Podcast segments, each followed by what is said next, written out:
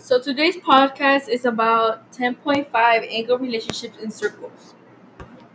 When a tangent line intersects a chord, then the measure of each angle formed is one half the measure of its intercepted arc.